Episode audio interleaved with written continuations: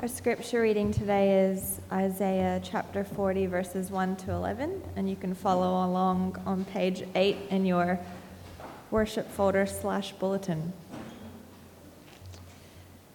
Comfort, comfort my people, says your God. Speak tenderly to Jerusalem and proclaim to her that her hard service has been completed, that her sin has been paid for, that she has received from the Lord's hand double for all her sins. A voice of one calling, In the wilderness, prepare the way for the Lord. Make straight in the desert a highway for our God. Every valley shall be raised up, every mountain and hill made low. The rough ground shall become level, the rugged places a plain. And the glory of the Lord will be revealed, and all people will see it together. For the mouth of the Lord has spoken. A voice says, Cry out. And I said, What shall I cry? All people are like grass, and all their faithfulness is like the flowers of the field. The grass withers and the flowers fall because the breath of the Lord blows on them. Surely the people are grass. The grass withers and the flowers fall, but the word of our Lord endures forever. You who bring good news to Zion, go up on a high mountain. You who bring good news to Jerusalem, lift up your voice with a shout. Lift it up, do not be afraid, says to the towns of Judah. Here is your God. See, the sovereign Lord comes with power, and he rules with a mighty arm. See, his reward is with him, and his recompense accompanies him. He tends his flock like a shepherd. He gathers the lambs in his arms and carries them close to his heart. He gently leads those that have young. This is the word of the Lord.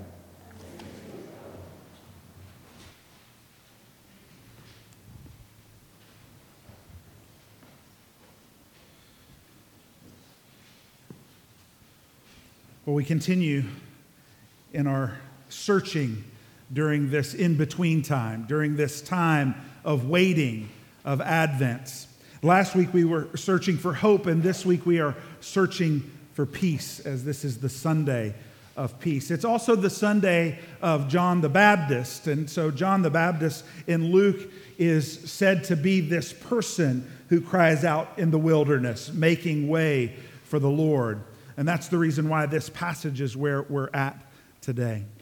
December is traditionally a month where we begin to think, once we get through all of our Christmas activities and parties and wrapping up school and preparing for summer and all those other things, we begin to think about the coming new year.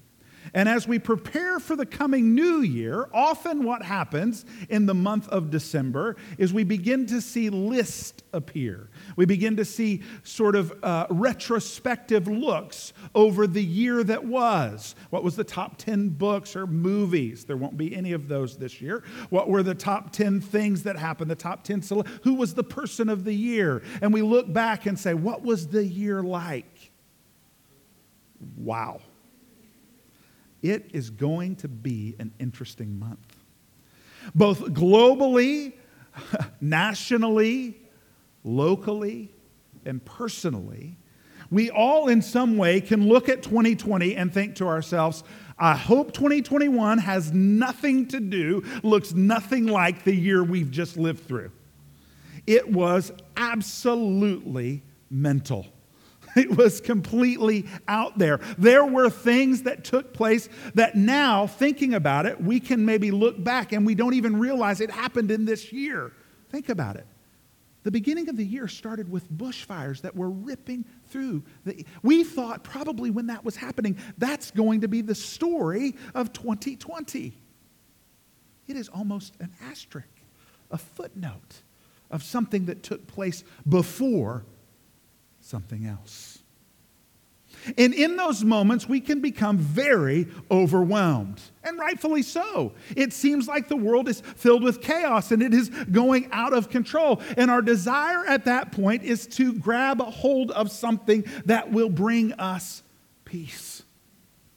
Something that will bring the inner turmoil that we have and the outer turmoil that we see and bring it to resolution, to peace. How do you define peace? What are the things that you think about when you think about peace? Maybe for you, peace is just a night of uneventful sleep. That if I could just make it from the time that I went to sleep to the time that I woke up in the morning, maybe six, seven, eight hours of uninterrupted, uneventful sleep. Some of you have many reasons why that might be peace to you. Maybe you have a small child that's in your house that's waking you up. Maybe you have memories that you're dealing with that are waking. Maybe you have aches in your body that when you turn over, they wake you up. But you just think peace would be an evening of sleep. Maybe you're like those of old who thought a gigantic castle with a moat around it would bring me peace.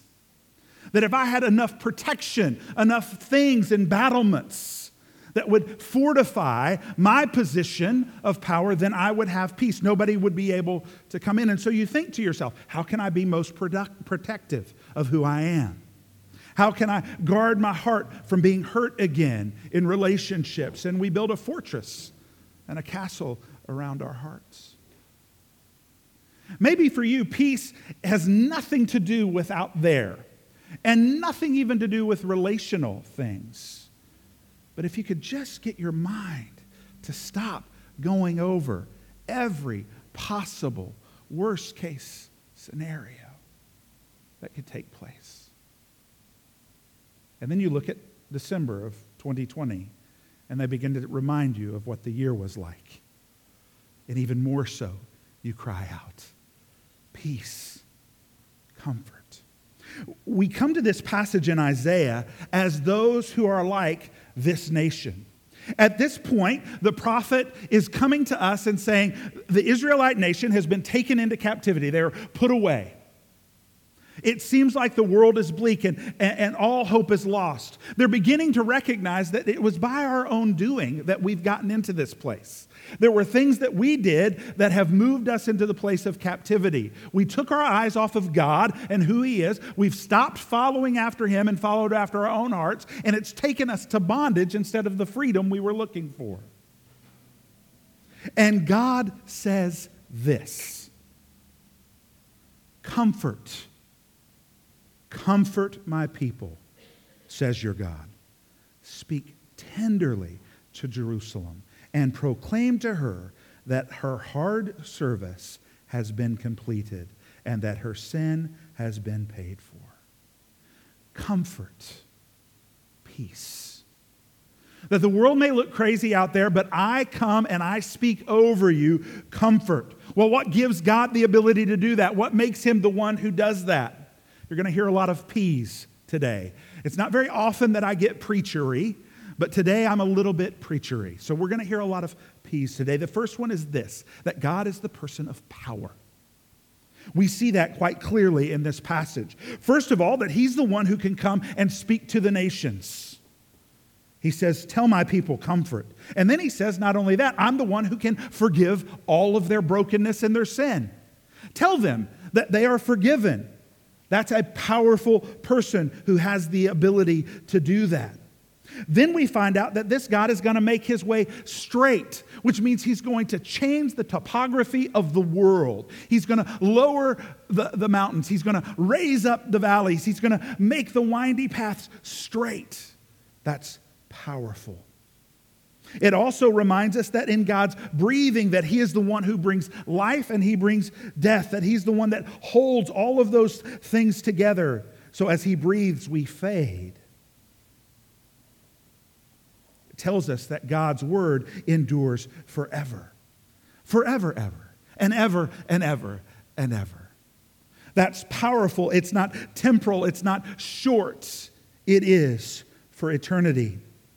And then in verse 10, it just makes it very clear. See, the sovereign Lord comes with power, and he rules with a mighty arm. See, his, he rewards, his reward is with him. He comes in power. And so, in our search for peace, the first thing that we need to recognize is that it will not come by our own power or the power of those who are placed in authority over us, but it only comes from the one who is all powerful, who is almighty, who is high and lifted up. And it is in Him alone, this God who is magnificent and mighty, that He says to us, Comfort, comfort, peace. The second thing that we see is this searching for peace has a pathway.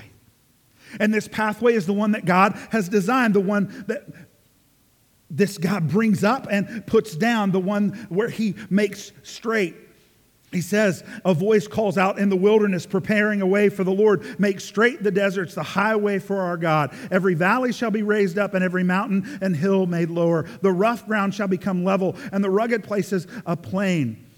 Oftentimes, when we're seeking for peace, we make our pathway more of a struggle because we put our hope in places that will not bring it. If I only get this done, if I only mend this thing, if only this would happen.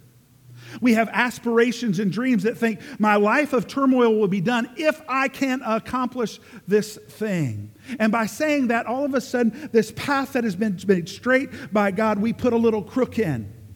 This even path, we decide that maybe I need to go up this hill a little bit on my own. We forget that we are following the powerful God. And we desire our own path, not the path that He has made. And He cries out to us comfort. Comfort. That's what I'm bringing to you in the midst of all of this. And our hearts say that's what we want, but we want it on our own way and our own path. And he says even louder, comfort comfort to us. The third thing that we see as we're trying to search for this peace is that it is not about us, but it is about the person that God is bringing. I said earlier that in Luke we see this.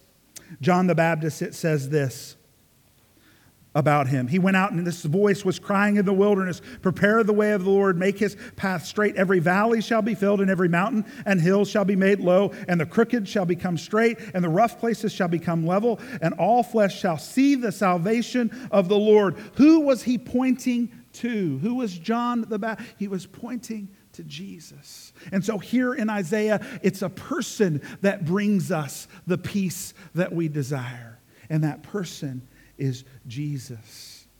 It is in Christ that the fullness of God dwells, this powerful God who speaks comfort, comfort over us. And He comes in Christ to bring that comfort to reality. He comes to endure forever. It's interesting here when he's talking about the, the, fact that people are like grass, but the word of the Lord endures forever. Remember that John recognizes Jesus as God's final word. It's, it's not just these words, it's what these words point to, which is the Word Jesus Christ, the person who comes. And how does this Jesus, this one who is the Savior of the world, this one who comes to show us who God is, how does he say to us, Comfort, comfort? He steps in to the mess and the mire. He steps into the brokenness. He walks outside of the narrow, straight path in order to bring the valleys up and the hills down. He's the one that is making it possible for the path to be straight for us because he walks the path himself. And as he walks it in the train of his glory, things are being changed and transformed, topographically altered so that we can have a clear path to God. He breaks it down for us by becoming part of it. He breaks it down to us and says, Comfort, comfort by taking it on to Himself. Even so much more to walk the path to the cross. And so, as we're searching for peace, we recognize that it is a person of power that makes our path possible, that leads us to the person of Jesus. And then there is a response that we have. And in that response, that response is one of praise. Listen to what the prophet says here.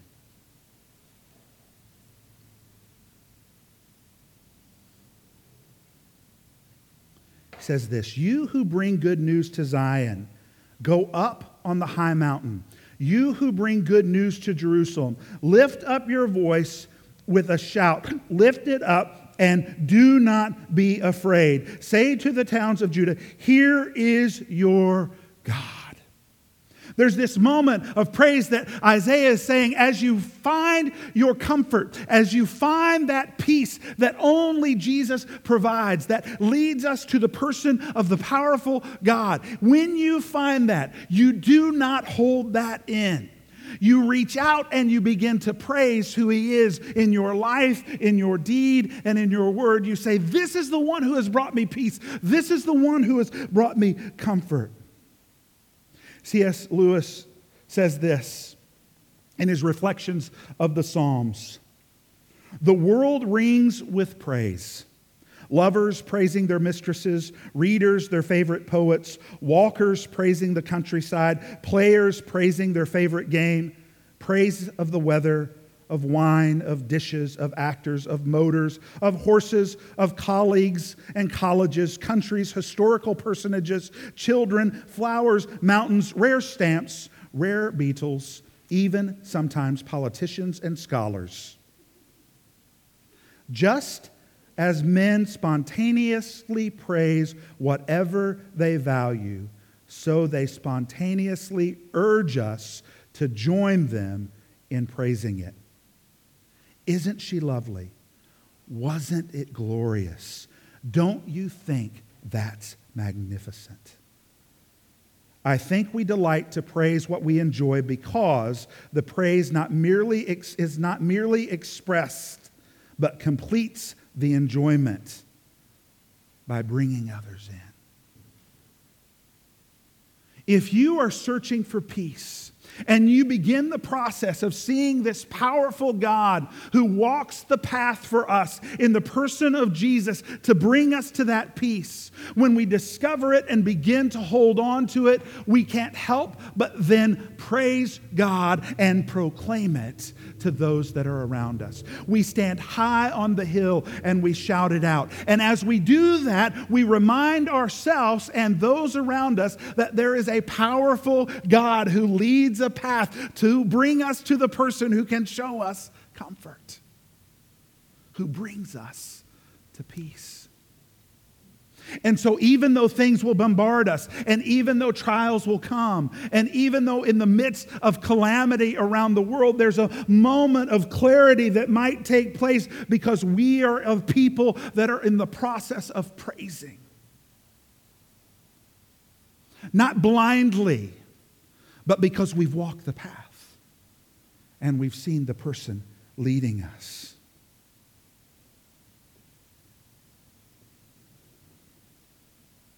That's difficult, though. It's hard for us to do that. It's hard for us to have trust and belief that that's what will happen.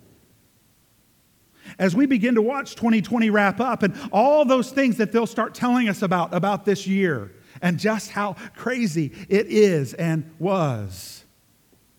There'll be moments for each one of us, whether because of the global massiveness of it or because of individual things that have happened in our lives, that we'll think to ourselves, I don't know. I don't know. And that's the reason why the, the prophet here leads us to an understanding. If we are searching for peace, it is all about our position. The sovereign Lord comes with power and he rules with a mighty arm. See, his reward is with him, his recompense occupies him. He, the God who is mighty and magnificent, the one who holds the world together, who is powerful and makes our way through his path to the person of Jesus for our peace. He gathers the lambs in his arms and he carries them close to his heart. And he gently leads the young. If you have been captured by Jesus, this person who walked the path to bring us to peace in Christ, your position is one of a lamb who is where? Close to God's heart. A shepherd picks up a lamb because he doesn't want it to go astray. He wants to protect that lamb, and he puts that lamb against the chest. We find peace when we recognize our position is not to fight. Our position is not to make our own path. Our position is not to search for our own means. Our position is to hear the heartbeat of God that says to us, Comfort, comfort, comfort. That He does through Jesus Christ who made the way. John the Baptist proclaims this. He says, This is Jesus. He is coming. He is the one who is the peace. He is the one who is the comfort. But not only at that time, for the time to come as well, that we stand in the in between, in the now and not yet, in the waiting. And we can too say, Yes, Christ has come and Christ will come again. We don't know what all that looks like. We don't understand the glory that that will reveal. But what we do know is that if I rest in my position at the heart of God, that when the heart beats, beats, I will know who it is. And when Christ Christ appears, I will know who he is and be ready and waiting. I've told you a couple times that Shannon and I like to walk in the morning on the beach. And um, this particular week, we were walking yesterday. And we were having lots of conversations about things, but also we were looking for rocks because we want you to bring rocks in during the Advent season, and we're going to build little Ebenezer's of testimony, of witness of what God has done. And so we were looking for rocks as well. And as we were looking for rocks, I, there was this one rock that was kind of sitting there, and around that rock, there was um, a, a, a pool of water that had kind of come up and it was kind of washing around that rock, but that rock was staying still. So a wave would kind of roll in and it would wash, but that rock was heavy enough that it was staying still. It was right there, right, on some sand. Now, that sand that was around that rock kind of was going away, but there was still this amount of sand that was underneath that rock and it was holding it up. And I thought to myself, how cool that is. God's the sand that's holding up the rock that is us.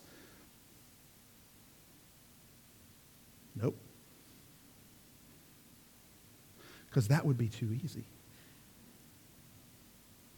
God's peace is the rock